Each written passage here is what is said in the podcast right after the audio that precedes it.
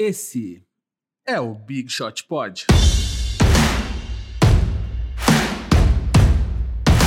Hey Big Shooters, como é que vocês estão?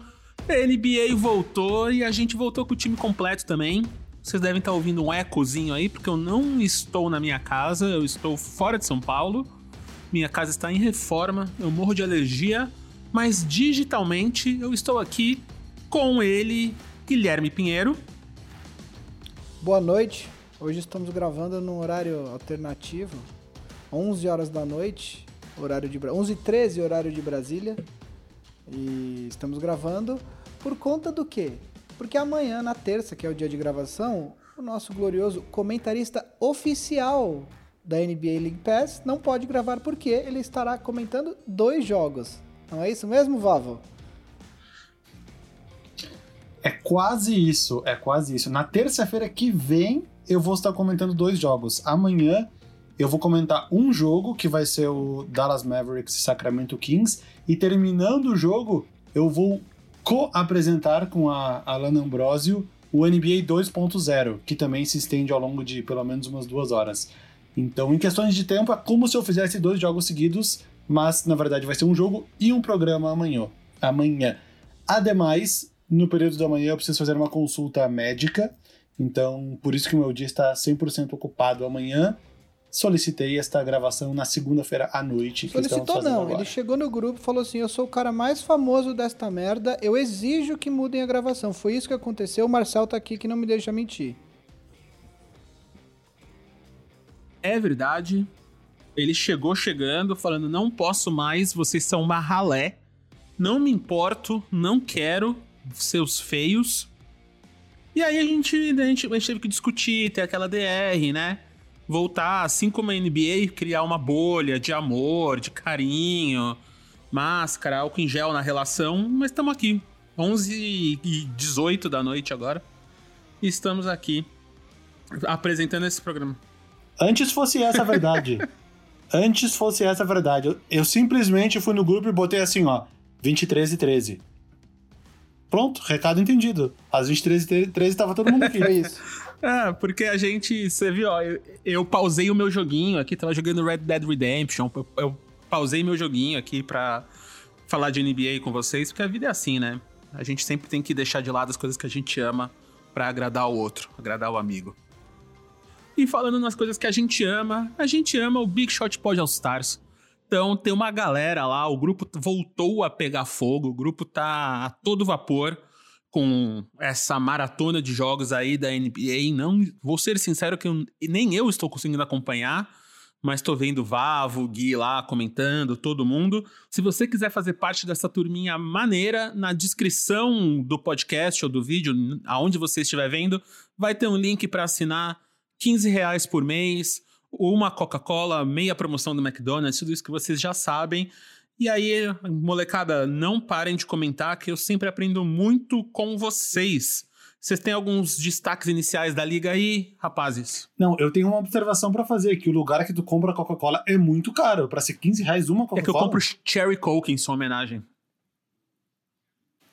É importada. Ah, aquela é, importada. O dólar a, a 200 de uma, aí fica assim. Mas ainda assim, eu acabei de comprar duas latinhas de Dr. Pepper e foi R$ 9,90 cada uma. Então, uma lata e meia de então, Dr. 15 Pepper. reais continua caro. Cara, eu não me conformo de alguém gostar de Dr. Pepper. A minha esposa, ela se deixar, ela, ela vende as crianças por causa de Dr. Pepper e eu acho horrível. ah, tem gosto para tudo, né? Não à toa ela casou com você, né, Gui? Pois é. Tem o gosto bom, que é o da Dr. Pepper, e tem os outros gostos. Tem gosto, tem gosto pra, tudo. pra tudo. Eu tô quase indo lá buscar, gente. Eu tô quase indo lá buscar pra beber durante a gravação. Porque eu comprei uma de Cherry Vanilla e uma Caralho, de Vanilla Flavor. É, tem São limite, né? Excêntricos. É, tipo, aí eu concordo com o Gui que tem limite. Cherry Vanilla é foda, velho. Não posso deixar de perder isso. É, sabe de nada, sabem de Mas nada. vamos aí, começa aí, Vavo, você com destaque inicial, você que tá apresentando as paradas, como é que tá? Me conta. Música de apresentador oficial, Guido, por favor.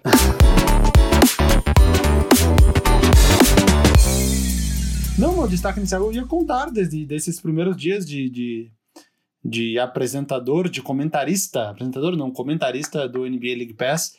Tem sido bem divertido, começou na quinta-feira com a participação no, no programa da NBA Brasil no YouTube, no canal do YouTube da NBA Brasil, chamado NBA 2.0. Eu entrei, eu junto com, com, com todo mundo que ia participar, entrou a Alana, entrou o Rob Porto. O programa era apresentado pelo Luiz Felipe e pelo Bugarelli. Ficou conversando um tempão lá. Sexta-feira eu já fiz meu primeiro jogo, que era a primeira transmissão do League Pass nessa retomada, que foi Brooklyn Nets e Orlando Magic.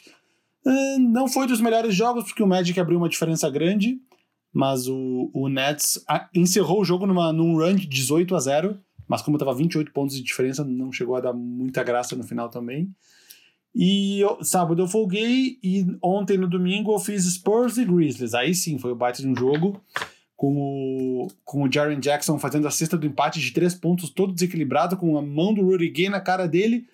Tudo isso para nos últimos segundos o DeMar DeRozan. Dylan Brooks o, tem uma cãibra mental. Ele, ele, o, o Dylan Brooks fez o que o Didi fez no Mundial da FIBA, né? Uma falta quando não precisava, no último lance. E aí isso deu a vitória para os Spurs nos lances livres do DeMar DeRozan. Mas o jogo foi muito bom, uma pena que não foi para prorrogação.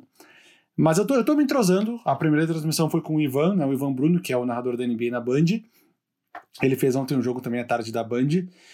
E a minha segunda foi com o Marcelo Gomes, que foi nosso primeiro convidado aqui do, do Big Shot Pod, ainda na época presencial. E a questão, acho que é, é mais. É, lógico, eles já são narradores há muito mais tempo, eles têm o um jogo de cintura. E até por saberem que eu sou, eu sou uma pessoa que está começando nisso, eles, eles têm. Eles sabem, eles sabem a hora certa de falar, de, de passar a palavra, de dar a deixa. Então é muito legal poder trabalhar com pessoas muito mais experientes. Eu vou ter jogos também com o Rob Porto, que a gente escuta a voz dele há, desde ESPN Sport TV, sei lá, 15 anos a gente escuta o Rob Porto narrar.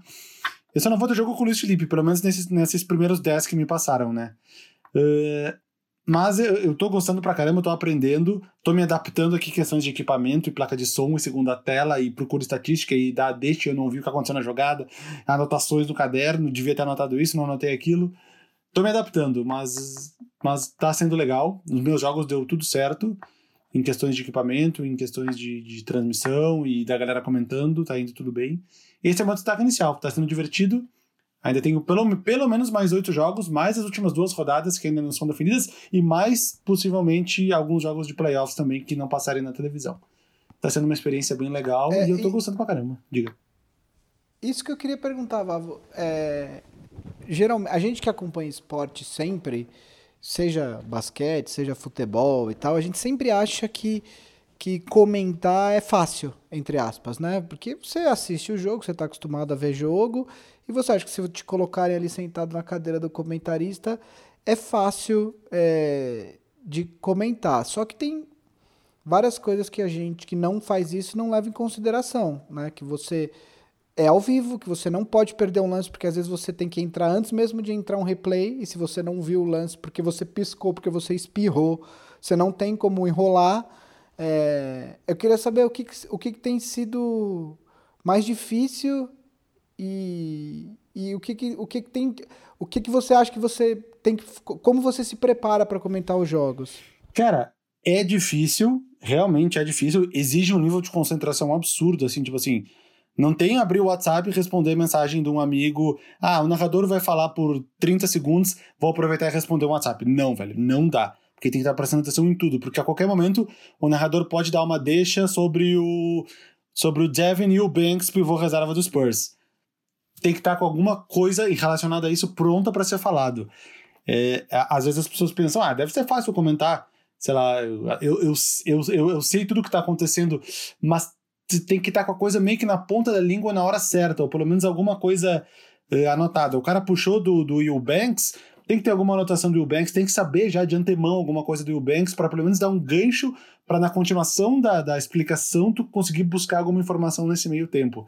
É, é, realmente é, é, uma, é um trabalho de uma concentração absurda. Acho que essa, essa talvez fosse. Eu, eu já sabia que era difícil, eu já tinha acompanhado uma transmissão da ESPN a convite do Bugarelli na época presencial e eu percebi que é uma coisa assim. É que só que é, lá é diferente, porque é um no lado do outro. Então tem o olhar, tem o cutucão, tem, tem a entonação da voz, tem o volume. Quando cada um tá na sua casa, tu não sabe quando o cara vai parar de falar, tu não sabe se o cara tá olhando pro papel, uh, e ele vai ler uma estatística, se o cara tá olhando pra tela ele vai falar alguma coisa.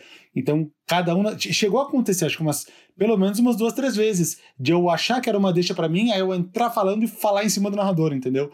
Aí rola, não, fala, fala primeiro, sabe? Essas coisas. O que é normal numa transmissão onde cada um tá na sua casa sem se ver. Mas eu acho que até para quem já comenta há bastante tempo e narra há bastante tempo, tem sido um desafio fazer desse jeito home office. Porque realmente é, é, é, é difícil. Mas, enfim, eu fiz dois. Acho que eu me virei bem. Uh, mas, in, inclusive, eu me escutei boa parte da, da do, do, meu jogo, depois que o jogo tinha acabado, até como uma forma de melhorar. E eu percebi, percebi várias coisas que eu poderia melhorar. E eu acho que às vezes por saber do tempo que eu tenho para falar certa coisa, porque o, a pessoa da produção me avisa que vai voltar em alguns segundos, eu acabava, em vez de resumindo o meu raciocínio, eu acabava acelerando as palavras. E aí na transmissão ficava meio feio, porque eu sabia que eu tinha que falar tudo que eu queria em 20 segundos, mas eu demoraria 30 ou 40 para falar. Então eu acabava falando tudo rápido para tempo de falar, sabe? Não, não assim, mas eu acho que são coisas que a gente vai pegando com o tempo. Eu espero que essa experiência possa continuar depois, não sei se na próxima temporada ou sei lá quando, mas eu, eu acho que é algo que a gente vai testando e vai se aprimorando. Sempre vai ter a primeira vez que vai acontecer alguma coisa inédita. Talvez agora no meu terceiro jogo vai acontecer alguma coisa que não aconteceu nos dois primeiros, e eu vou ter que ali na hora aprender a me virar com isso, mas já vai ser uma lição aprendida para os jogos futuros. Mas enfim, é, é difícil. O, o, o principal, a principal o, coisa que eu não tinha pensado de antemão é que precisa estar 100% concentrado no jogo. E outra coisa, as transmissões do League Pass, elas ficam no intervalo. Diferentemente de um jogo da ESPN que vai para o intervalo e o, e, o, e o comentarista e o narrador podem, sei lá, mexer no celular, de repente pegar uma água e ir no banheiro, as transmissões do League Pass, elas são do início até o fim, sem interrupção. A única interrupção é no intervalo, quando eles mostram os lances do dia anterior, ou do, do, jo do jogo anterior que teve no dia. Então, realmente, é uma transmissão inteira, tem que ter muito assunto, tem que estar tá sabendo bem sobre os times, sobre os jogadores, para conseguir preencher esse espaço todo com apenas duas pessoas, né? um narrador e um comentarista. O que que você, o que que você faz para se preparar para um jogo? Que que, qual é o seu processo? Cara, eh, no primeiro jogo, pro primeiro jogo, eu fiz um resumão dos, dos scrimmages dos dois times, do Magic e do Brooklyn Nets. Uh, resultados, cestinhas, essas coisas, jogadores que começaram os jogos. E eu fiz uma lista com todos os jogadores do Nets, né? Porque do, o Magic não mudou os jogadores do Nets, todos que mudaram no elenco, que foram vários. E, e aí, enfim, hashtag, essas coisas para quando precisar falar eu já tenho na ponta da língua. Pro jogo 2, uh, eu fiz um, um, resumo dos resultados do dia anterior, com e fatos curiosos dos jogos, cestinhas também, uh, estatísticas que os jogadores que destacaram mais, uma lista com todos os jogos do dia e, e qual qual TV que vai transmitir, né? Se não for só no League Pass, ESPN, Band e tudo mais. E também eu fiz um, um, o, o jogo anterior de cada time, como é que foi, é, quem pontuou mais, quem pontuou menos, a sequência de vitórias, os reforços dos times, os líderes em cada estatística, a campanha do time, a colocação, enfim. São duas páginas de caderno com todas as informações, porque numa dessas eu preciso de uma informação rapidamente e eu já tenho ela uh, à minha vista. Assim. Foi, foi uma preparação de mais de uma hora para o jogo. Eu não sei se todos vão ser assim, se eu vou começar a pegar mais amanhã de, de deixar umas abas abertas em, ao invés de anotar tudo no caderno. Eu acho que vou me adaptando de acordo com, com a minha experiência. Mas eu me, eu me senti confortável assim, anotando essas duas páginas de caderno. E aí eu tenho uma tela passando o jogo, e que é tipo um monitor, e no meu computador eu, eu procuro, eu deixo o box score aberto, né? E vou procurando estatísticas se eu achar que eu preciso de alguma coisa durante a transmissão. Maravilha. Que experiência bacana. É, NBA chama nós pelo menos pro show do intervalo, né? Exatamente, exatamente. O intervalo, no intervalo a gente fala sobre os jogos do dia anterior e, e os jogos que já aconteceram naquele dia em questão. No caso, eu fiz dois jogos bem cedo, né? Um era duas e meia e outro foi às quatro. Então, não chegou a ter muito. Mas quando eu fizer jogo à noite, por exemplo, já vão ter tido, sei lá, cinco, seis jogos no dia. Então vai ter bastante coisa para comentar. E você, Gui, tem algum destaque aí? Algum comentário? O que você anda comentando aí? O meu destaque inicial, na verdade, é um destaque levemente triste, que é o fato de que eh, o Vavo fez o primeiro jogo do Orlando, né? E o Jonathan Isaac, que é um jogador que até a gente comentou no dia que o, que o Jones estava aqui. É, rompeu o ligamento anterior cruzado do joelho numa, numa lesão no segundo jogo do Orlando, né? Sim. E vai ficar fora, sabe-se Deus até quando, porque é uma lesão. Ligamento cruzado de joelho para o jogador de basquete é uma lesão aí de, de uns seis meses, né? Só que como a temporada vai ser meio que grudada, grudada não, mas vai acabar em outubro, espera-se que a temporada comece em dezembro. Aí, enfim, não se sabe se mais no começo mais no fim, enfim. Também ainda nem está decidido, mas o fato é que ele deve perder uma boa parte da, da próxima temporada, né? É uma pena, porque é um, um jogador que já foi considerado aí um dos melhores jogadores de defesa na, nessa temporada, mostrando muita evolução, e agora vai ter que lidar, isso, enfim, faz parte do, do ofício, mas vai ter que lidar agora com esse, com esse problema, né? Um jogador aí que é uma, uma um, dos, um dos pilares do, do Orlando Magic no futuro, com um potencial tremendo, estava mostrando evolução ofensiva também e agora vai ficar fora um tempo. É né? uma pena. Ele que estava sem jogar desde janeiro, né? Ele voltou faz pouco. Ele, ele, estava ele já lesionado. tinha tido uma lesão, é. é ele já tinha tido uma lesão e voltou para a bolha, né? Sim, sim, exatamente, exatamente. Então, e aí agora, infelizmente, segundo jogo. Coitado do menino. E o meu destaque é também uma coisa não necessariamente triste, mas era uma coisa já esperada, que é a treta que tá dando na MLB em homenagem ao Vavo. Vamos falar de beisebol, o esporte que realmente importa. Que é que a bolha, a, diferente da bolha da NBA até agora, a bolha da MLB, não, da MLB não está funcionando, né? Então, vários dos times estão tendo casos, tem times com alguma, alguns jogadores principais, uma galera contaminada. Até eu não vi as notícias hoje, vou ser sincero, mas eles iam tomar uma decisão entre hoje e amanhã, até se a liga ia continuar ou não. Porque não tá funcionando o que eles fizeram, diferente da NBA. E aí fica uma questão, até que o Gui falou aí, da, da liga ser, ser junta, né? Da, da NBA, as temporadas serem juntas, que eu até faço um questionamento para vocês aí. Vocês acham que a Liga 2021, a temporada 2021, ela consegue voltar da maneira tradicional ou ela tem que voltar no formato de bolha também? Com uma possível vacina só vindo no fim do ano, né?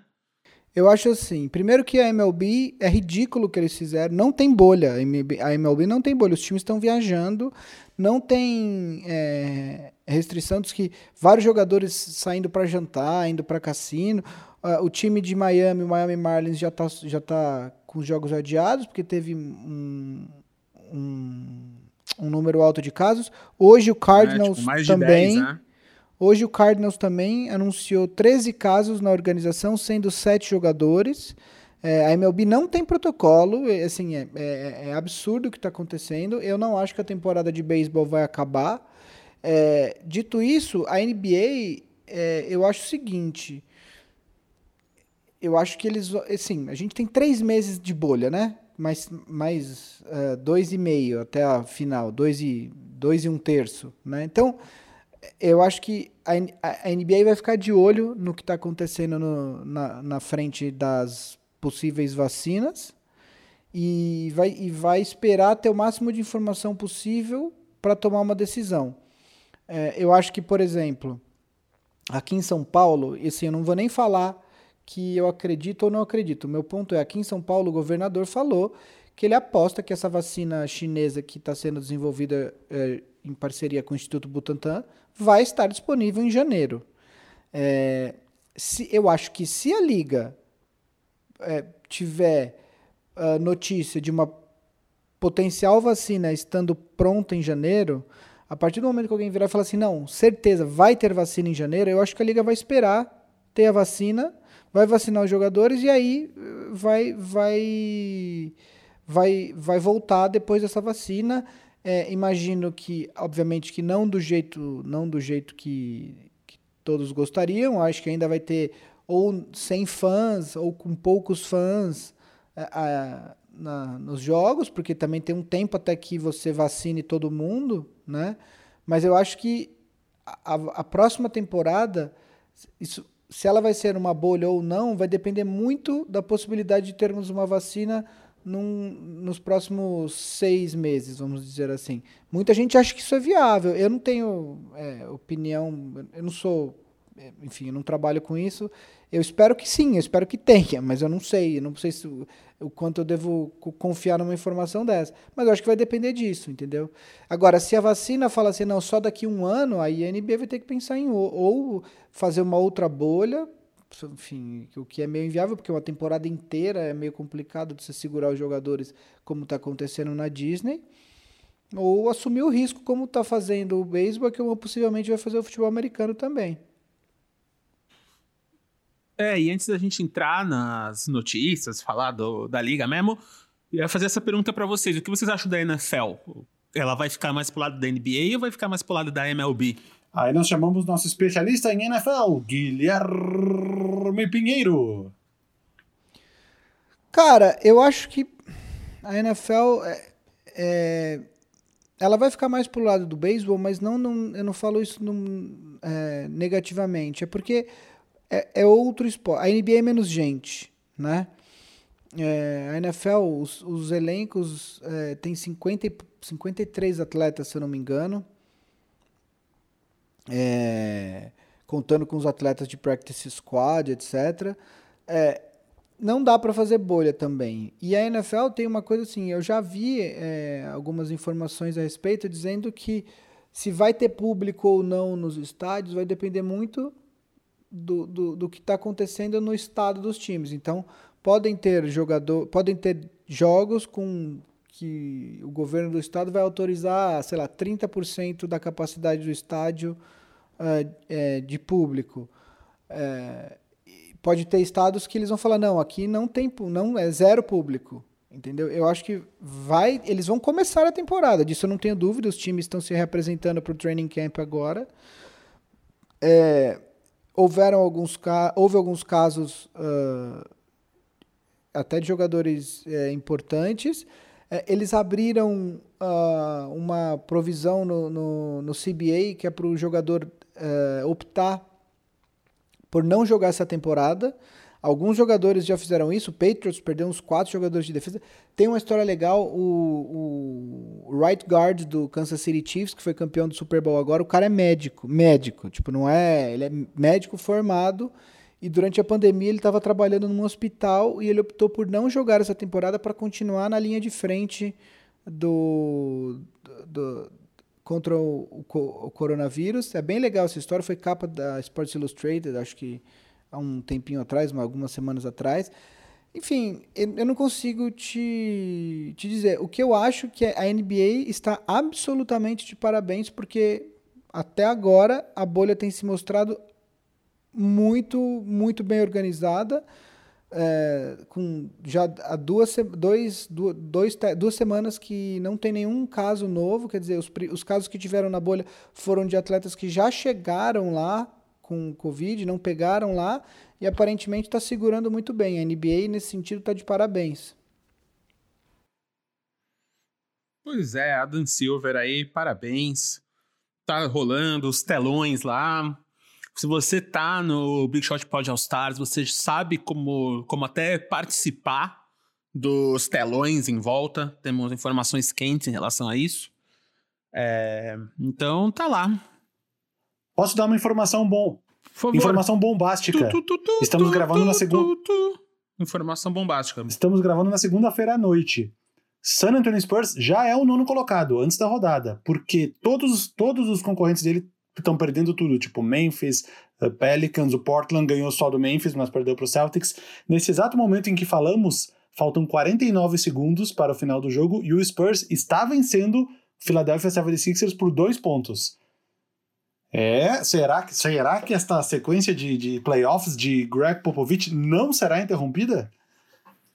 Ô, Fica louco, a pergunta. Nem era, nem era pauta para hoje o San Antonio Spurs, só porque eu abri aqui o aplicativo e o jogo tava acabando. Eu Mas falando. eu vou, falar, eu, vou, eu vou falar do Spurs. Vai falar do Spurs? Tá na minha lista. O Spurs tá na minha tá lista. Tá lá, dando spoiler. Dando Não, tudo spoiler. bem.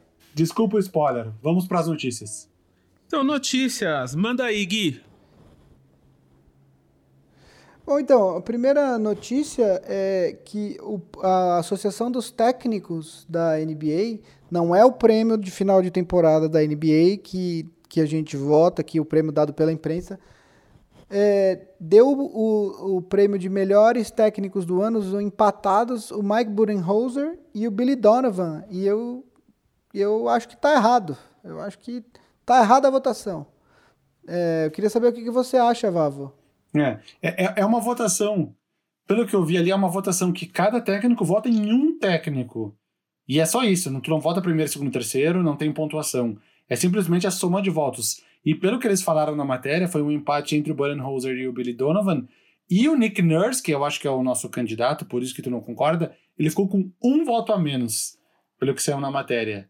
Inclusive apareceu um quote dele uh, dizendo que foi justo o prêmio, enfim, enaltecendo o trabalho do Budenholzer e do Billy Donovan. Eu também discordo. Para mim, Nick Nurse é o vencedor. Desculpa mudar de assunto, mas o jogo tava um ponto pro Spurs e o Embiid errou um lance livre faltando 20 segundos. Posse de bola pro Spurs. Me distraiu, mas voltando ao assunto dos, dos técnicos. Eu concordo que o Nick Nurse deveria ser o vencedor e eu acho que ele vai vencer o prêmio oficial da NBA. Sigo confiante. Você vê que o Vavo tá levando essa parada de comentarista a sério, né, mano? Que até no Big Shot Pod ele tá comentando o jogo da NBA ao vivo. Parada, ele veste a camisa de verdade. Parabéns, Gustavo. Bom, eu, eu, só, eu não tô comentando, mas eu tô aqui com a minha TVzinha ligada no jogo, acompanhando o Lakers. É, eu acho que é isso, assim. O Billy, o Billy Donovan fez um baita trabalho. Não, não, não, não, não podemos negar isso. Mas o Nick Nurse, ele perdeu o melhor jogador da, da liga, mais um titular, que era o Danny Green, e ainda assim o time dele está com a mesma campanha, basicamente, do ano passado. Né? Então, eu acho que é, é muito surpreendente.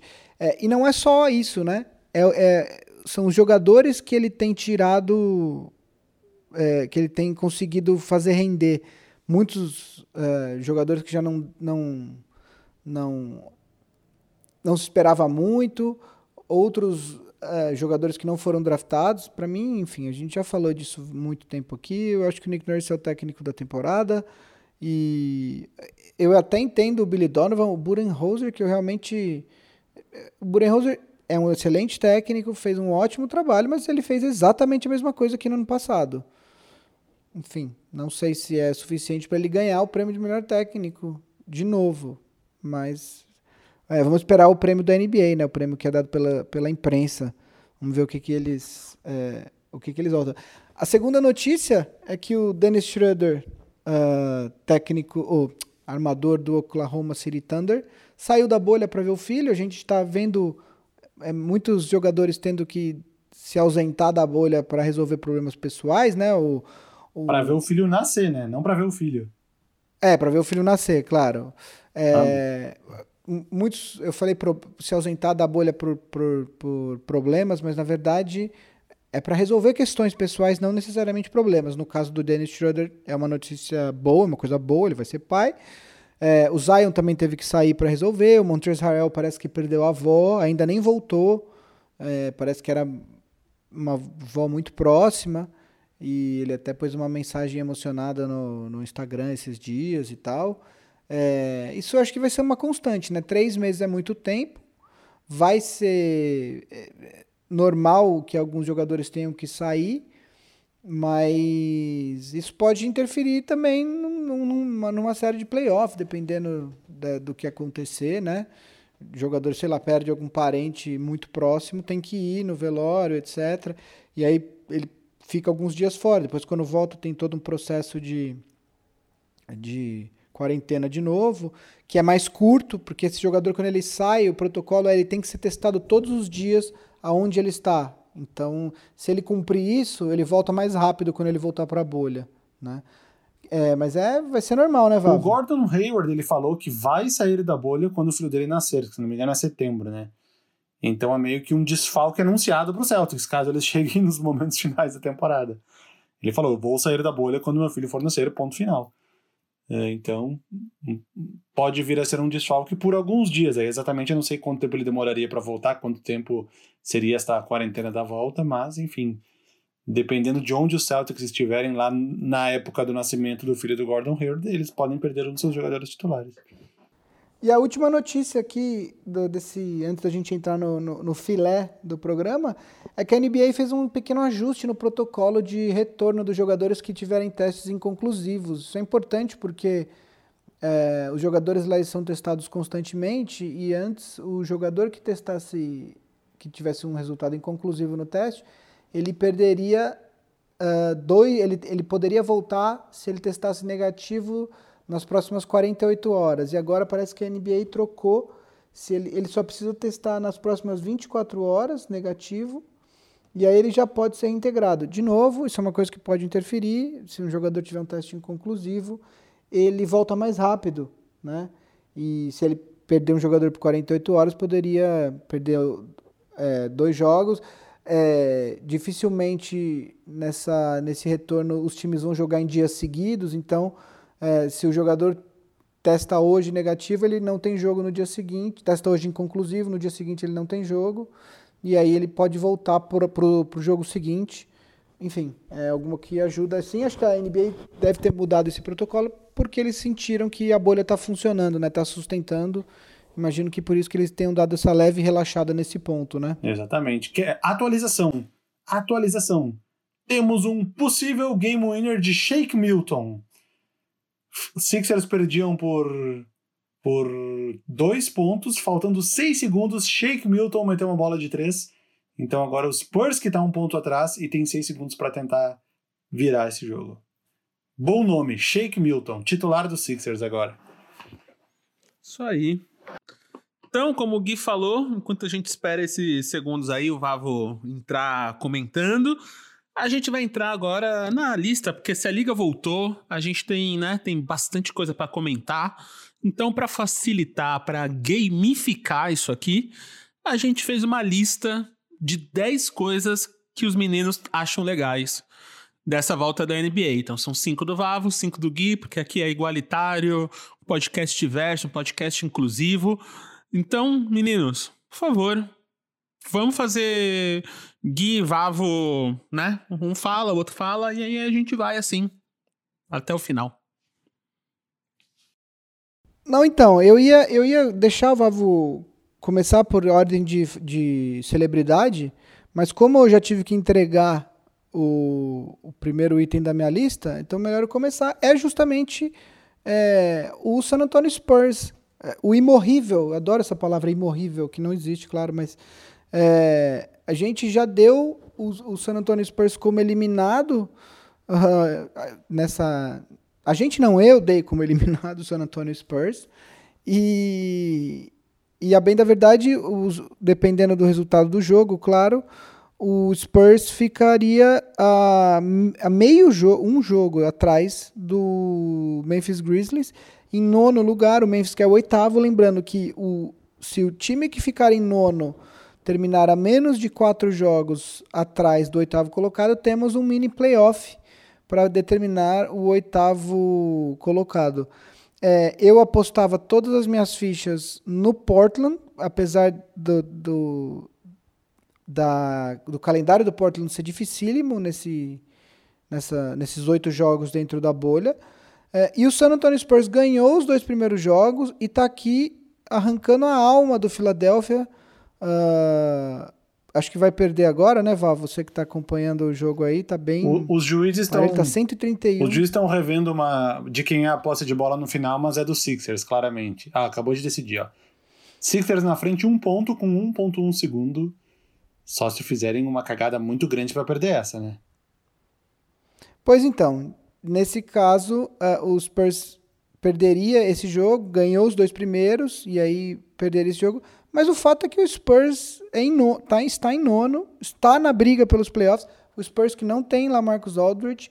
É, embora eu odeie o San Antonio Spurs como rival, porque o Lakers teve muitas batalhas com o San Antonio Spurs durante a minha adolescência e, e, e juventude, é, eu gosto muito do, do Greg Popovich, então é legal ver que o, o Popovich poderia simplesmente desistir, sabe? Falar, ah, cara, essa temporada aqui já foi e tal.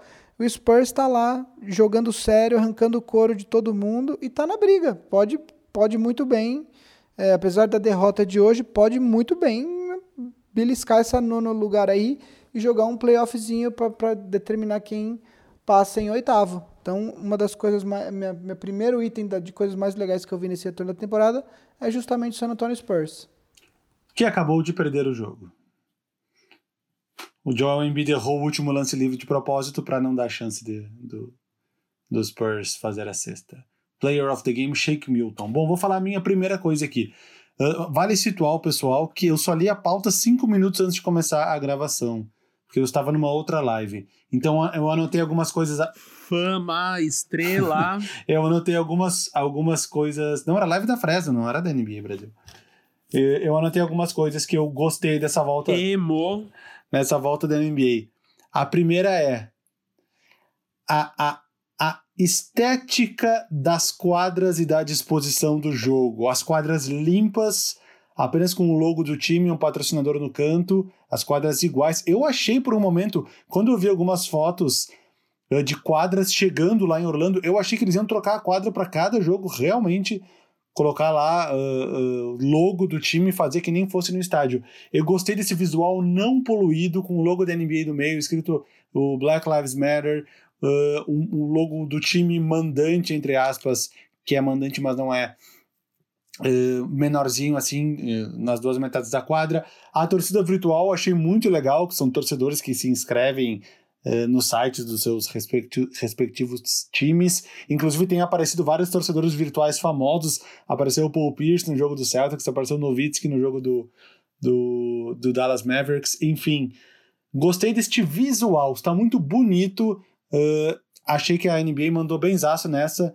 E eu acho que dá, dá, um ar de exclusividade. Quando a gente for ver cenas de jogos, daqui a 2, 3, 4, 5 anos, quando a gente for ver cenas desses jogos que são, estão acontecendo agora, a gente vai reconhecer imediatamente que são jogos da época que a NBA viveu essa peculiaridade da bolha durante um período X de tempo.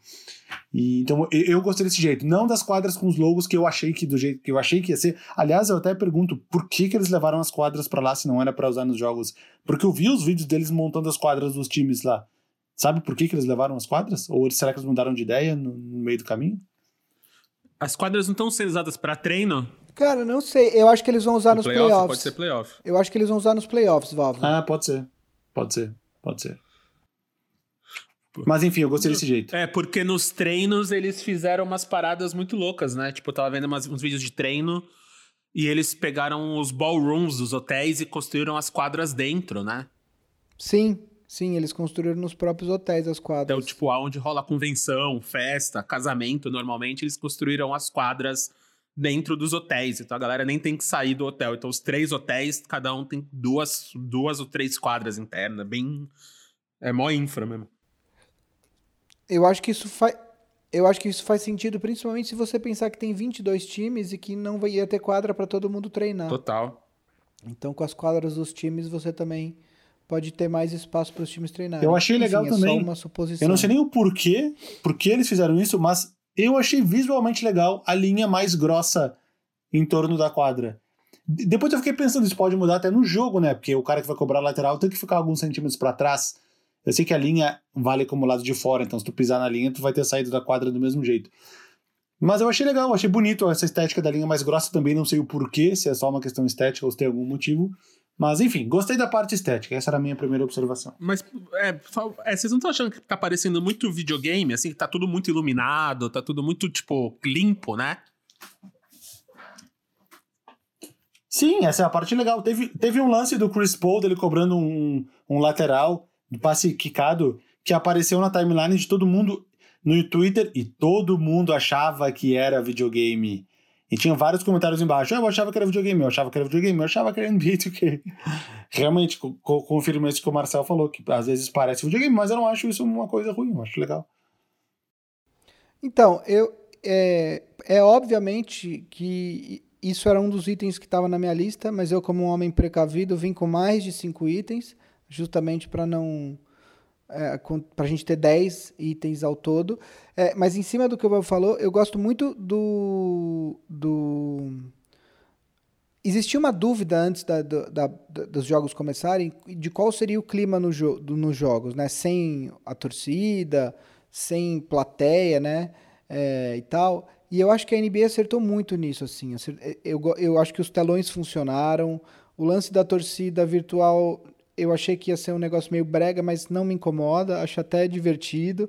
Quem, os jornalistas que estão lá na bolha, diz que até barulho de torcida pró e contra eles estão colocando, dependendo de quem é o, de quem é o, quem é o mandante do jogo.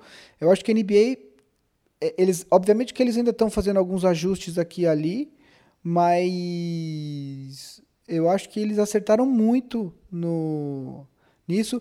Eu gostei muito, muito, muito dos bancos é, de reserva espaçados com o nome dos jogadores nas cadeiras. Eu acho que isso, inclusive, é algo que a NBA poderia trazer para as próximas uh, temporadas. É, a NBA acertou muito. Acho legal também, por exemplo, não ter aquele monte de jornalista embaixo da, da, da tabela uh, os jogadores eles têm atacado a tabela com muito mais, uh, pelo menos eu fiquei com essa impressão, com muito mais afinco, porque eles não têm medo mais de atropelar 500 pessoas embaixo da, da tabela. Então, eu acho que tem muita coisa que a NBA pode olhar com carinho para as próximas temporadas, né? Em cima do que o Vavo falou de, de mudar o jogo, o Vavo, eu escutei um, um um podcast hoje e o cara estava falando que o Sean Elliott, que é ex-jogador do Spurs, na transmissão do, do Spurs, falou que ele, ele era muito bom do, no, no, no, famoso corner tree, né? Da zona morta ali. E ele falou que a, a proximidade da, das cadeiras na quadra servia como referência para ele não pisar na linha. É, e tá, eu não sei se você reparou, mas eu, eu, pelo menos eu fiquei com essa impressão que tem muita gente pisando na linha e aí é bola fora, né? Nesses jogos, e eu acho que isso pode ser uma, uma consequência disso daí, né? É, então é interessante observar um ex-jogador falando que, que a proximidade das cadeiras servia para ele de referência, para ele não pisar na linha, e agora com tudo mais afastado, isso pode estar tá prejudicando alguns chutadores. Lem Enfim. Lembra de uma história do Ryan Anderson, que quando ele jogava no Rockets, ele chutava de três pontos, tipo, 30 e... Eu não lembro exatamente, mas era tipo 31% em casa e 45% fora. Tipo, ao longo da temporada, numa amostra muito grande. E aí as pessoas achavam que tinha alguma relação com ele, ele ter problema quando ele via vermelho demais da torcida do Rockets. E dava alguma confusão na visão dele por isso que fora de casa ele arremessava muito melhor de três pontos. eu não Essa eu não lembro, mas é, é, tinha, é uma era... boa história. Mas é que era muita diferença. Era tipo isso, 30 para 45, era muita diferença em casa e fora de casa. E numa amostra enorme, assim, não era uma amostra pequena. E alguém tinha levantado essa possibilidade. Não, não lembro se chegou a ter alguma conclusão sobre isso. Bom, eu vou para minha próxima, então. É, é mais ou menos próximo do que o Val falou. Ele citou uh, o que eu queria falar, mas são os protestos. Eu acho que a NBA, tam, a NBA como liga, tem é, dado espaço para os atletas manifestarem uh, suas opiniões a respeito do movimento Black Lives Matter e de tudo que está acontecendo. Uh, é, é, importante que isso esteja não só na quadra, mas os atletas também têm falado muito uh, nas coletivas virtuais que eles têm dado. Então, muitos atletas começam todas as respostas pedindo, por exemplo, justiça para Breonna Taylor. A Breonna Taylor foi uma mulher de 27 anos que foi morta pela polícia de Louisville, que é no Kentucky. Uh, na casa dela, acharam que ela é, confundiram ela e, enfim, a polícia invadiu e, e, e acabou matando ela. Uh, acho legal que a NBA esteja dando o, o palco para os jogadores se manifestarem. E acho legal a forma com que os jogadores têm feito isso. Então, quer dizer, uh, ajoelhado todos juntos, inclusive os técnicos. É, não acho que, que tenha havido nenhum tipo de desrespeito a qualquer instituição americana. Não, vem, não tenho visto. Óbvio que sempre vai ter gente que fala que não vai ver, etc. Mas em geral, os protestos têm sido bastante organizados, num tom uh, civilizado, porém cobrando as autoridades, né? Então, acho legal que a liga tem dado esse espaço, acho legal como os jogadores estão usando esse espaço. Tem a questão também dos nomes nas, nas camisas, que os jogadores podem escolher algumas opções. É, então, acho importante que no momento em que está todo mundo olhando para a NBA como um modelo de organização nessa época de Covid, é, é importante que, então, já que está todo mundo olhando para lá, a NBA dê esse palanque para os jogadores e isso está sendo feito de uma maneira bastante inteligente, bastante legal. Não, era um dos meus itens também.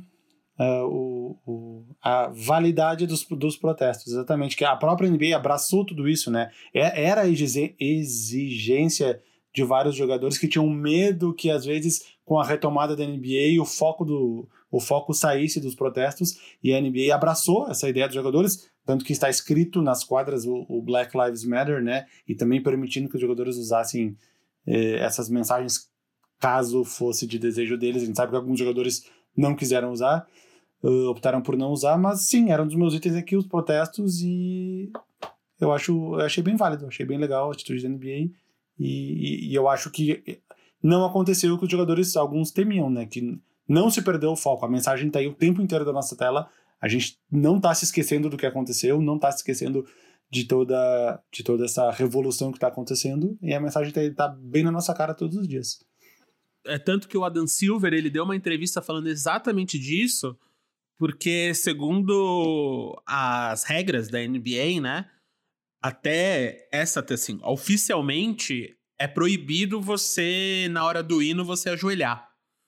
E aí ele falou que como o mundo tá mudando, é uma situação muito fora do comum, seja a pandemia, seja, seja as mortes que estão acontecendo nos Estados Unidos, né, de, da, é, da Breonna, de, é, dos outros negros que foram assassinados e tal, ele falou que essa regra nessa temporada não tá valendo. Então, tipo, até o próprio Adam Silver, o, com sua grande cabeça branca e reluzente, pensou junto com a galera e falou: beleza, tipo, temos temo que aceitar.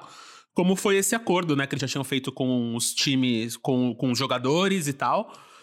Mas fica aí, que, tipo, não é uma temporada como outra qualquer. E eles tinham que fazer isso acontecer.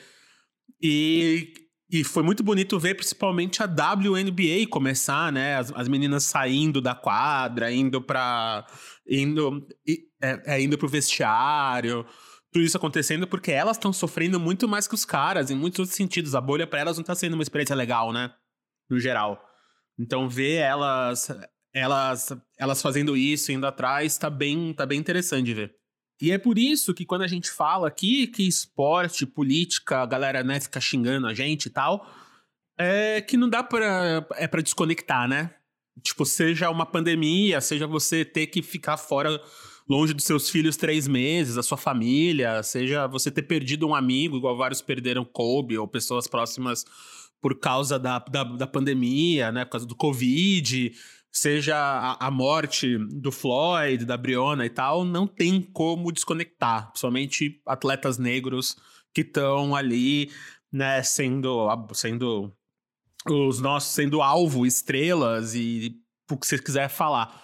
Então, isso está tão forte que a NBA, uma das maiores marcas capitalistas, né, do americanas e tal, tá lá, né?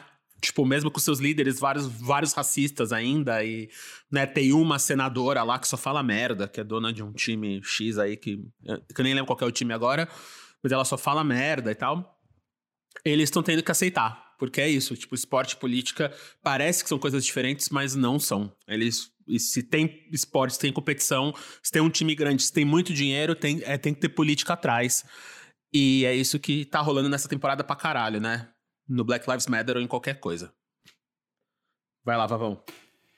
Bom, a, a parte dos protestos era, era um, um, dos meus itens. Eu vou falar um, um outro item aqui que está mais relacionado com o meu primeiro item, né? Que eu falei das quadras, do visual, da estética do jogo. Uh, eu sei que tem muita gente que não gostou, porque eu acho que faz parte, às vezes, de um, de um, de um é uma questão de. Perdi a palavra, perdi a palavra, perdi a palavra. Uma questão de tradição. Eu gostei muito daquela câmera que fica rodando do trilho de uma ponta até a outra, como se fosse na altura da pessoa que está na primeira fileira. Porque é uma experiência legal. Eu, eu nunca assisti um jogo da NBA na primeira fileira, por questões de financeiras mais que qualquer coisa.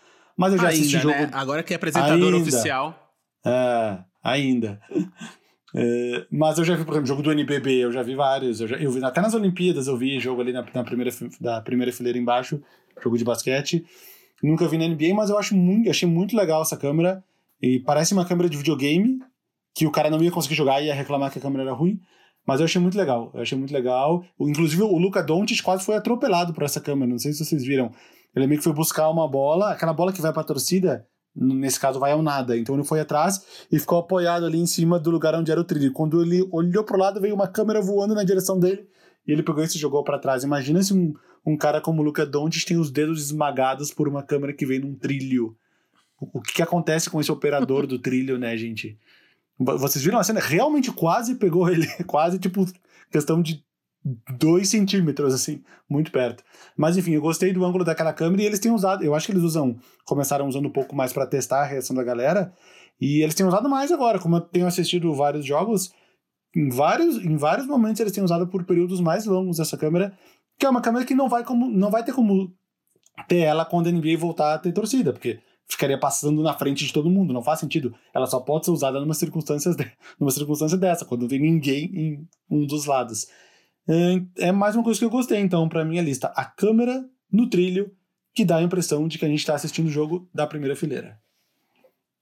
Sem precisar pagar. Meu terceiro item da minha lista, eu já falei de um time, eu já falei de algo extra quadra. Agora vou falar de um jogador. É, e essa eu acho que vai surpreender muita gente. É, vocês, vocês sabem da minha posição a respeito do jogo do Houston Rockets e do James Harden, mas um, uma das coisas mais legais que eu tenho visto nesse retorno é justamente o Barba, James Harden, um tremendo animal. É, o que ele fez no jogo contra o Dallas é um absurdo. Ele fez 50 pontos, uh, foram nove rebotes, acho, e foi quase um triple-double. Só que além do, do triple-double, do quase triple-double com pontos, rebotes e assistências, ele teve mais três tocos, mais três uh, roubos de bola. É, ele jogou demais e ele jogou muito no começo do jogo. Ele fez assim. Eu lembro uma hora que eu abri, eu comecei a ver o jogo, tava no primeiro quarto, ele tinha 23 pontos. Aí depois, no final do jogo, ele novamente deu aquele gás de novo. Então, assim. E no jogo passado, ele já teve uma atuação um pouco mais equilibrada, com 7 rebotes, 7 assistências, 24 pontos, só que seis roubos de bola.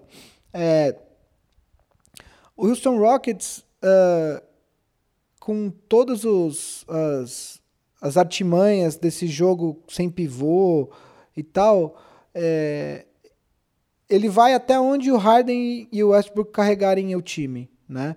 É, então, é, embora hoje o Rockets ainda esteja na, aliás, não está mais na sexta posição, estava em quarto quando começou a rodada hoje, né? É... Mas é um time que eu torço muito para que fique em quarto ou quinto. É, que, aliás, que, que, que, que, chegue até a terceira posição. Eu gostaria muito que o confronto entre quarto e quinto fosse entre Utah Jazz e Denver Nuggets, porque isso significa que o Clippers e o Rockets possivelmente se matam antes de uma eventual final de conferência com o Lakers. Porque eu acho que o grande, a grande questão, eu acho assim, é, o, o, Rockets ele tem esse, esse, esse, essa característica dele de jogar no super small ball, que eu particularmente acho que numa série de sete jogos a tendência é que isso não funcione, porque os times vão se adaptando a esse estilo de jogo. O problema é que não é só o estilo de jogo. Por mais que os times se adaptem a, a, ao estilo de jogo do Rockets, se o Harden guardar 40 pontos por jogo todo jogo e o Westbrook guardar 30, meu, é, fudeu, basicamente, entendeu? Então, é, eu acho que o Harden tem sido uma das coisas que eu tenho gostado de ver, apesar de não ser fã do estilo, eu tenho que reconhecer competência, muita competência, muito talento, muito treino, sacou? Então, James Harden é um dos meus uh, destaques de, desse retorno da, da liga. É, eu acho que dá para acrescentar duas coisas do, ao Harden. Primeiro, nesse jogo contra o Dallas Mavericks, ele só foi comer. Mesmo ele, ele. Toda jogada a bola passa pela mão dele, vários segundos. Mesmo com tudo isso, ele só foi cometer o primeiro turnover dele na prorrogação. Sim, ele tentou um passe sim, quicado lá que não é deu verdade, certo. É verdade, Ou seja, se o jogo acabasse no tempo regulamentar, ele teria feito tudo isso, que foram 49 pontos, se não foram 50. Uh, acho que 9 rebotes e 8 assistências, ou 8 rebotes e 9 assistências, mais os roubos de bola, mais os tocos, sem nenhum turnover. Ele só foi cometer um, um turnover na prorrogação. Uh, e a segunda coisa foi no último jogo contra o Milwaukee Bucks, que acredito que quase todo mundo tenha visto, porque passou na, na ESPN, era o grande jogo da rodada. Foi a questão defensiva dele nos momentos, nos momentos mais importantes. Ele mesmo jogando, ele jogou o jogo inteiro carregado de faltas, que ele cometeu duas no primeiro quarto, depois mais duas no segundo, então ele foi pro intervalo com quatro, ficou um tempão com quatro, foi cometer a quinta mais pro final. Ele foi marcar o Yannis, ele, ele, ele pegava o Yannis, e o Yannis ia em cima dele de propósito, porque ele queria vencer o jogo em cima do Harden, e em duas, duas postes de bolas cruciais, o Yannis acabou fazendo besteira quando ele estava na marcação do Harden. Então, até, até na entrevista no final do jogo, quando o repórter fez a pergunta sobre defesa, ele nem quis responder. Ele falou, tipo, ah, não tem que provar nada para ninguém. Beleza, tipo, não respondeu nada. Mas realmente a parte defensiva dele no final foi muito importante. Não, sem dúvida. Ele tá realmente engajado e é um time que, enfim, o Oeste, todo mundo sabe que é o Oeste, vai ser difícil o campeão do Oeste vai chegar na final da NBA com méritos, porque não vai ser fácil chegar até lá. Uh, bom, um dos itens que eu coloquei aqui, eu tinha colocado os protestos também, eu tinha colocado um aqui que é, é mais ou menos relacionado a esse assunto que o Gui colocou, que eu falei. Uh, uma coisa boa para mim, como torcedor do Rockets, é que o Rockets vence mesmo se tu fiz, fazendo, sem saber o resultado do jogo. Se tu fizer uma análise numérica, tu fala, tá, esse time perdeu o jogo. Um time que pegou 29 rebotes a menos um time que viu o Yannis fazer trinta e tantos pontos, 17 rebotes, 8 assistências. Um time que errou 40 bolas de 3 pontos em um jogo, 40 erros, contra o melhor time da NBA, que tem o ataque, um dos melhores ataques, a melhor defesa, e o time venceu o jogo. Tu, tu vai ver o placar e depois fala: Não acredito que o time conseguiu vencer o jogo. O que é isso? Isso é a prova que esse cálculo que é feito para o time ser montado, e que nem o Gui falou, possivelmente, talvez venha a não funcionar numa série de playoffs, porque tu vai jogar várias vezes com o mesmo adversário, o adversário vai se adaptando ao teu jogo por te enfrentar dia sim, dia não. Mas esse jogo acho que foi o, o, o clássico jogo que, que a fórmula, embora não parecesse, a fórmula entregou que o time venceria o jogo, porque realmente, analisando os números desse jogo, não dá para acreditar que o Rockets venceu, cara. 40 bolas de três pontos erradas, 29 rebotes a menos teria que fazer uma busca na história da NBA qual foi o time que venceu o jogo com, com menos rebotes que o adversário, com uma maior diferença de rebotes, porque 29 rebotes a menos e vencer um jogo é muito absurdo. Então, uma coisa que eu gostei, eu, eu, eu não saberia como me expressar, mas seria, tipo, a equação que montou o time do Houston Rockets, que foi feita para o time vencer, ela funcionou numa circunstância onde tudo ia contra. Não sei se eu consegui ser claro. É, bom, eu vou falar de mais um time, então. É, é o time que bateu o meu Lakers né, no domingo, aliás, no sábado à noite, né? O Toronto Raptors. A gente precisa conversar sério sobre o Raptors, porque é, a gente, enfim, a gente elogia o Nick Nurse e tal, mas eu não sei o Vavo, eu, eu pelo menos eu olho pro Raptors e eu a temporada inteira eu olhava e falava assim, é um bom time, é um bom time, é um bom time, mas fala assim, cara, não vai chegar, né? Não dá para ganhar o título né? Mas daí você vê o, o, o recorde do Raptors, o que o Raptors está jogando uh, desde que a liga recomeçou. O jogo defensivo do Raptors é absolutamente sufocante. Você não tem um defensor ruim nesse time. É, é impressionante que o Raptors tá, vem fazendo, enfim, na temporada toda e na bolha continua fazendo, né? Uh, o, Raptors estreou justamente contra o Lakers na, na, nesse retorno. O Kyle Lowry fez 33 pontos, deu 14 assistências. O Van Vliet também 14 rebotes. Horrores. Não foram 14 assistências. 14 rebotes, perdão. O Van Vliet teve 11 assistências. É, o Van Vliet que fez 36 pontos hoje no jogo contra o, o Heat, que o, que o Raptors ganhou. É, cara, assim, a gente costuma olhar para o leste e falar assim, ah, vai sair Milwaukee de lá. É, é muito possível que saia o Milwaukee, mas assim, a gente precisa olhar com carinho para esse time do Raptors, porque é, eles, eles, eles me lembram muito uh, um pouco o Detroit Pistons, que foi campeão em cima do Lakers em 2004. Quatro. 2004, né? Sim. Que é um time que tem um, um tem muitos jogadores muito bons, não tem uma estrela clara acima de todos os outros, uh, e tem um jogo coletivo muito forte, e um jogo defensivo muito forte. Aquele time do, do, do Detroit, uh, uh, acho que a âncora defensiva do time era o Ben Wallace. Ben Wallace que acho que ganhou três vezes o prêmio de melhor jogador defensivo, ou duas ou três. É... Quatro, quatro? Quatro? Ele só não ganhou nesse ano do título, ele ganhou nos dois anteriores e nos dois posteriores. Em 2004 foi o Ron Artest. Então, enfim, erro meu quatro vezes. Mas esse time me lembra um pouco aquele time do Pistons. E assim, é, a gente fica olhando, ah, mas não tem uma estrela, uma super estrela, uma super estrela. Não tem. Mas tem um jogo coletivo muito forte. Tem um técnico fenomenal, o, o Nick Nurse. Aliás, eu escutei em algum lugar outro dia que o Nick Nurse foi campeão como técnico em todos os níveis que ele, que ele trabalhou. Ele foi campeão na D-League, ele foi campeão na Europa, enfim. É, é ele, ele é um cara bem rodado, ele foi campeão em todos os níveis que ele rodou. É, então, assim, é um time que a gente tem que, tem que respeitar e, e assim, a gente tende a olhar para o Milwaukee. Eu, particularmente, também olhava muito para o Boston por conta dessa ascensão do Jason Tatum, mas assim, a gente precisa levar o, o, Toronto Raptors bastante a sério. É o atual campeão, embora tenha perdido o Kawhi Leonard, mas é um time que eu acho que pode chegar sim nas finais. É candidato sim ao título. É, tem uma curiosidade do Raptors que eu li hoje, com a vitória em cima do Miami, ou, ou não, acho que foi com a vitória em cima do Lakers mesmo. Pelo nono ano seguido, eles conseguiram mais vitórias do que, o, do que era cotado nas apostas de Vegas. Pelo nono ano seguido. Ou seja, todo mundo subestima o Raptors há muito tempo. Não é coisa de agora. Ah, detalhe. Mesmo, mesmo com essa temporada não indo a 82 jogos. Eles passaram a previsão, que acho que era 46, 46 ou 47, que era a previsão com 82 jogos. Mesmo não tendo 82, eles já passaram dessa previsão. Para quem não acompanha apostas, é, o que acontece é, antes de começar a temporada, as casas de apostas é, soltam um número uh, de vitórias para cada time. E aí você pode pegar o over, que é mais do que esse número, e o under, que é menos que esse número. Então, você pode pegar um time, sei lá, como o Lakers. O Lakers, acho que o número do Lakers era 54 no começo da temporada. 54, 53,5.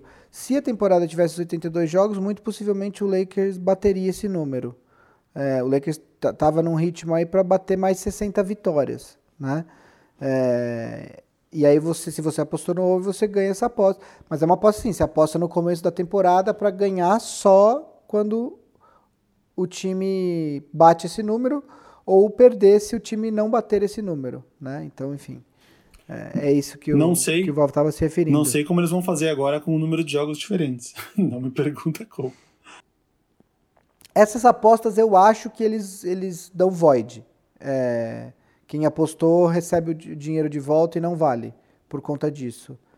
Eu acho que é isso que acontece. Eu até vou atrás disso depois. Eu gosto muito de apostas, eu, eu vou atrás disso para saber. É, mais um, é minha vez? Inclusive, peraí, antes de você voltar, eu perguntei, fiz perguntas aqui no nosso grupo do All Stars, para quem queria saber sobre a temporada e tal. E só mandar um abraço pro João, porque o João tinha perguntado Raptors. E aí vocês já responderam. Então tá aí, João. Vai lá. Bom, eu tenho mais uma aqui, que é uma coisa que eu gostei muito dessa volta da NBA, que todo dia parece uma rodada de Natal, né? Pra quem não sabe, a rodada de Natal, ela... Isso é maravilhoso. Ela tem cinco jogos seguidos, né, com... Uh, de Natal no dia 25 de dezembro, né? Então, porque dia 24 não tem jogo, aí no dia 25 são cinco jogos seguidos. Quando acaba um, começa outro, acaba um, começa outro, acaba um, começa outro, durante o dia inteiro. E na temporada regular normal, os jogos são mais à noite. Claro que tem horários diferentes, por questões até de fuso horário. Mas agora, como os jogos são todos no mesmo lugar, temos rodada de Natal praticamente todos os dias. E o melhor, em horários bons para nós brasileiros, né? Não tem jogo acabando às duas, às três, às quatro da manhã. O máximo que vai é esse do Lakers que tá tendo agora, que vai até, vai, uh, uma hora no máximo. Então, o fato de ser uma rodada de Natal me agrada porque a hora que eu quiser assistir, não, obviamente não vou assistir todos os jogos todos os dias, mas a hora que eu quiser assistir, vai estar tá tendo algum jogo. E eu agradeço por serem apenas 15 dias, porque eu não aguentaria uma temporada regular inteira desse jeito, eu acho que não. É, eu, eu, eu, acho que é bom não poder assistir tantos jogos também em prol da saúde, mas como é um, um, um sprint de 15 dias de jogos da hora que a gente acorda até. Da hora que a gente acorda, não, depois do almoço até a noite, para mim é uma das coisas mais legais dessa retomada da NBA. É, eu acho eu acho ótimo essa questão. Ao mesmo tempo, eu confesso que está rolando meio que um FOMO aqui. Para quem não sabe o que é FOMO, é Fear of Missing Out, que é o medo de estar perdendo alguma coisa. Porque a gente tem que trabalhar durante o dia e aí, às vezes, nem sempre dá para trabalhar ali com, a, com o iPad ligado ali no League Pass ou com a TVzinha ali ligada. Então, é muito ruim quando você está vendo duas horas da tarde, três horas da tarde, a galera comentando o jogo, você não consegue ver. Bate aquela pequena ansiedade, sabe? Eu entendo, porque eu lembro que uma vez eu queria ver uma final da Champions League, que era, era Manchester United e Chelsea, e a gente tinha uma gravação da Fresno na MTV bem na hora. E aí todo mundo tava vendo nas televisões dentro da produção e eu não tinha como porque eu tava gravando.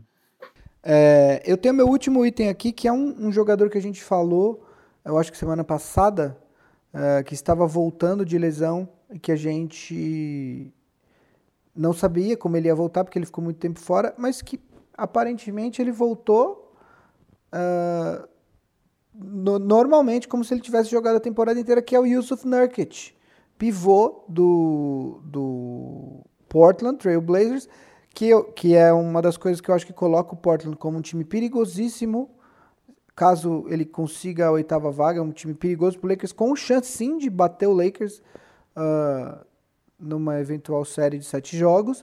Uh, o Nurkic teve, no primeiro jogo dele, depois de mais de um ano e meio fora, afastado das quadras, ele teve mais de um ano, né? não sei se chegou um ano e meio, mas ele teve 18 pontos, 9 rebotes, 5 assistências e 6 tocos contra o Memphis, numa vitória do, do Portland. E contra o Celtics, numa derrota, mas uma derrota parelha, ele fez 30 pontos, 9 rebotes e 5 assistências. É, eu acho que a presença dele no, no Portland abre completamente o leque de possibilidades para o time. Eu acho que o Portland, infelizmente, teve muitos problemas de lesão no começo da temporada e talvez não tenha tempo para recuperar, até porque a briga ali por essas, uh, pelo direito de, de, de, jogar esse playoff da oitava posição está bem parelha. É, eu acho que se o Portland se classificar para esse playoff, eu, na minha opinião, o Portland é favorito a ganhar a vaga, independentemente de quem seja. Tem essa questão que se o time que terminar em nono tem que ganhar duas vezes do time que terminou em oitavo para conseguir a vaga. Se o time, o time que está em oitavo ganhar o primeiro jogo, acaba, não tem outro, né? Mas eu acho que é impressionante esse, esse retorno do, do, do Nurkic por conta da gravidade da lesão. Ele ficou muito tempo longe, não tem ritmo, e aparentemente ele está jogando uh, normalmente, sem muitas sequelas, e é legal de ver. É bom para o Portland e eu acho que isso vai dar mais um tempero aí nessa reta final. É, 32 minutos e meio por jogo. A amostra é pequena, dois jogos apenas, obviamente. 32 minutos e meio a, a melhor média de minutos da carreira dele era 27,4, ou seja, ele tá voltando de lesão, ele está jogando 5 minutos a mais na média do que o ano que ele mais jogou minutos na NBA. Isso é curioso. Na, no primeiro jogo teve prorrogação, é, né? Ajuda, Tem esse desconto, né? Eu não tinha pensado nisso. Mas enfim, que fosse 5 minutos a menos na conta seria 30, vai, tira 2,5. 30 minutos por jogo continuaria sendo a melhor média de da carreira dele. As minhas cinco já acabaram. Então, acabou a lista? Esse foi meu último. É, uma das minhas cinco era dos protestos, era repetida da tua. Tá bom, então. Então a lista vai ser. Então vamos complementar a lista aqui com algumas perguntas dos All-Stars aqui rapidão. É, o, o, Igor perguntou o que vocês acharam dos 53 pontos do TJ Warren. Bastante. Eu peguei só o final desse é... jogo. Eu assisti só do da metade do último quarto. Acho que quando comecei a ver ele já tinha uns 44 ou 45. E realmente é um TJ Warren, é um, é um jogador que ele estava praticamente escanteado, usando uma palavra do, do futebol, escanteado no, no, no, no Phoenix Suns. praticamente não queria mais ele. E ele meio que se encontrou no, no, no Pacers. Claro que o Pacers tá sem o Sabonis agora, o voltando de lesão, sem o Malcolm Brogdon, enfim, enfim, ele acaba tendo um papel mais importante no time, mas completamente surpreendente. Em nenhum momento eu achei que o TJ Warren na carreira dele ia fazer 50 pontos numa partida. Realmente surpreendente. E ele que resolveu o jogo pro Pacers. Ô Vavo, eu, eu tenho uma, uma, uma pergunta, vamos ver se você está esperto. Nesse momento, tem dois times invictos no Oeste, que, nessa bolha, que ainda não perderam na bolha. Um é o seu Houston Rockets. Qual que é o Phoenix outro? Suns. Ah, tá, tá esperto. Surpreendente, mas é impressionante. Tudo bem que o Suns jogou contra o, o Wizards e contra o Dallas, né? É, o Dallas é uma vitória respeitável. Mas seria um, um dos. Eu só tô. Eu fiz essa pergunta, na verdade, porque seria mais um.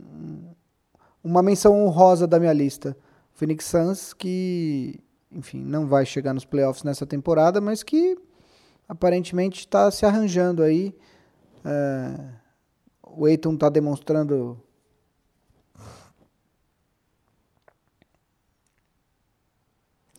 e o Grizzlies que perdeu as três já, hein? Pois é, o Grizzlies está tá complicada a situação pro Grizzlies. Tá abusando dessa Eu queria muito que passasse o Grizzlies. Então aqui, ó, o Paulo Jorge pe perguntou na sagacidade se o DeRozan vai ser MVP. Antes dos meninos responderem, só lembrando para quem esqueceu que todos os prêmios são contados só até a temporada regular. Então não vai levar a bolha em consideração. Então você pode jogar pra caralho na bolha que você não vai ganhar nenhum prêmio. Se você jogou muito bem antes, está jogando mal agora, você ah, pode não. ganhar. E é isso aí. A vida não. Se não a vale a bolha, então agora o The Rosa não vai ganhar. Mas só agora. Mas porque se valesse a bolha. Não, mas posso falar? Eu acho, eu sou, eu, eu acho errado isso. Eu também, não. Se esses jogos contam se esses jogos contam para a temporada regular, por que não pode levar esses, esses, esses jogos em consideração?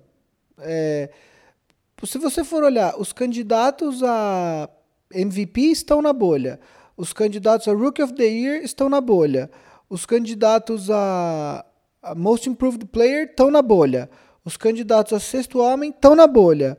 Por que, que não, não poderia levar esse jogo? Eu não entendi. Assim, se, se, se assim, num caso muito extremo, se você tivesse um rookie candidatíssimo ao prêmio, mas que está num time que, que, que não disputou, eu, eu, eu ainda assim seria a favor de que se levasse em consideração os jogos da bolha, mas eu entenderia.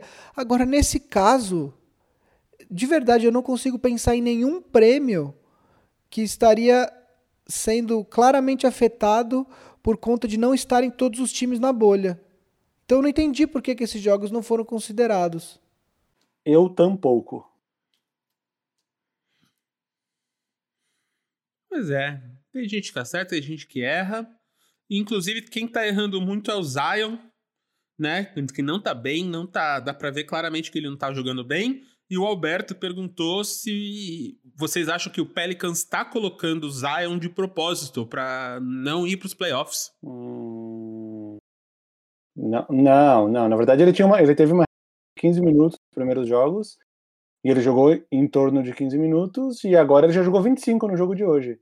De hoje, segunda-feira. 23 pontos e 25 minutos. 9 de 21, 7 rebotes, 5 assistências. Hum, não, não, não parece ser esse o caso, não. não. Não sei se faria tanto sentido também, né? É, o que aconteceu foi o seguinte: no primeiro jogo, que era um jogo que eu que o Pelicans precisava ganhar, o, o Zion, isso foi de acordo com a equipe médica do Pelicans, ele tinha um limite de 15 minutos. Por quê? O Zion, como eu falei antes no programa, o Zion teve que sair da bolha, ficar um tempo fora, perdeu alguns treinos. Além de tudo, ele já ele perdeu uma boa parte da temporada. O Pelicans está tá tomando cuidado com o físico do Zion para ele não ser sobrecarregado por enquanto e tal.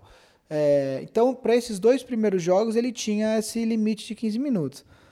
É, o que tem se discutido é, tá, mas de que adianta você ter o cara lá e você não usar ele num jogo que você precisa ganhar. Porque o jogo contra o Utah Jazz, por exemplo, estava aparelho. Aliás, o, o Pelicans estava ganhando o jogo por uma, por uma diferença relativamente tranquila. Quando o time implodiu, o, o Utah Jazz é, emparelhou o jogo e acabou vencendo no final. É, curiosamente, com dois lances livres do Rudy Gobert, que foi o primeiro jogador da NBA que foi diagnosticado com coronavírus e, e que a causou a não não que ele tenha causado a interrupção, mas foi depois do diagnóstico dele que a liga resolveu interromper.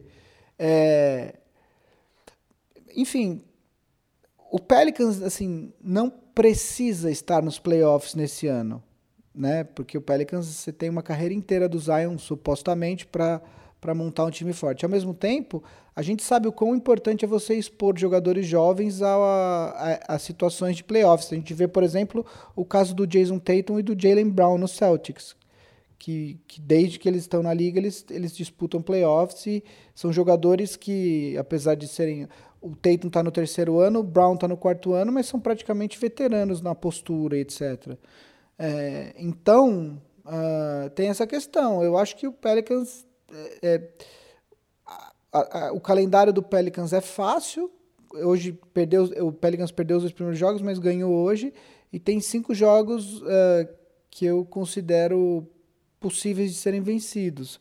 Se vai dar para pegar o playoffs com, com, com o, o, Portland jogando bem, apesar do calendário difícil, o Spurs ali, o, o Grizzlies que está aparentemente capengando, não sei, mas vamos ver. Eu acho que só o Pelicans tem que tomar cuidado com essa questão do Zion. Eu acho que o time não precisa é, jogar, não precisa do Zion 35 minutos em quadra só para pegar uma vaga nos playoffs e enfrentar o Lakers na, na, primeira rodada, sabe? Tem que fazer as coisas do jeito certo, tem que pensar a curto, mas tem que pensar, pesar mais para o longo prazo, eu acho.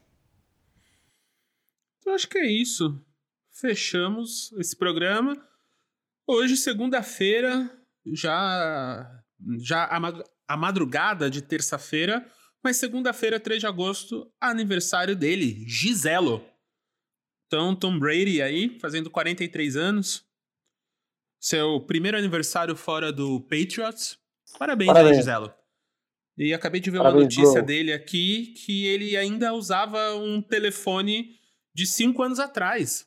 Então, mesmo fazendo quase 300 milhões de dólares na, na carreira, cara não se, se importa com tecnologia. Olha que não, mensagem bonita é preguiça, aí. Preguiça de fazer o backup. Eu entendo ele completamente. Eu, eu, também, eu também acho. Eu também acho. Mas ele tá usando um iPhone 6S aí, já estamos indo pro iPhone 12. E eu achei super justo que você aí que tá ganhando seu saláriozinho fica dividindo em 28 vezes sem juros o seu telefone e o Giselo tava lá de boa. Então é isso aí, parabéns. É que também tem uma coisa. E parabéns pro Alexandre Maron também, né? Ah, é? Nosso sócio e produtor aqui do programa.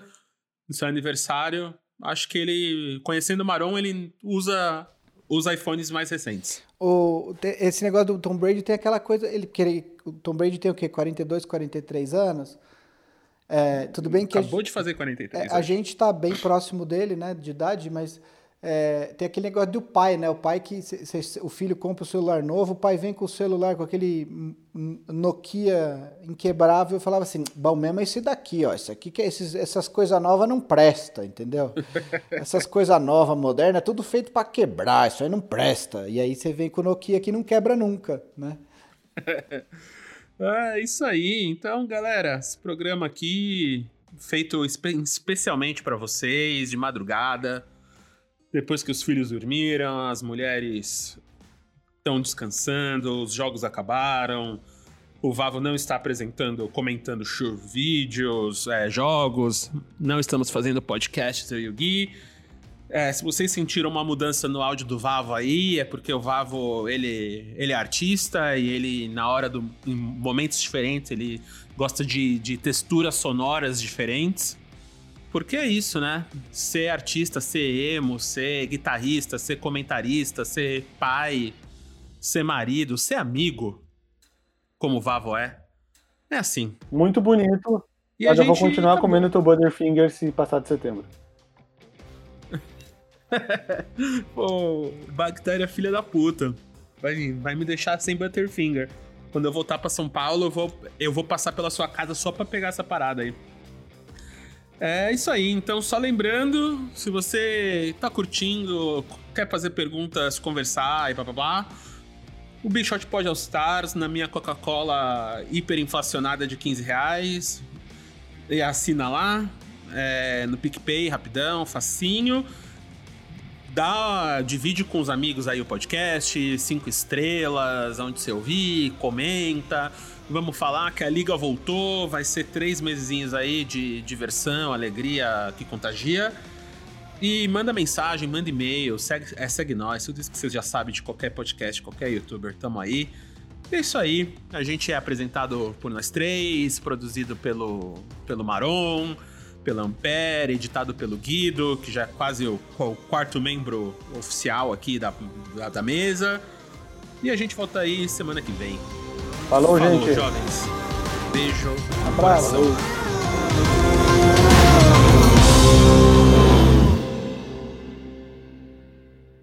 Ampere.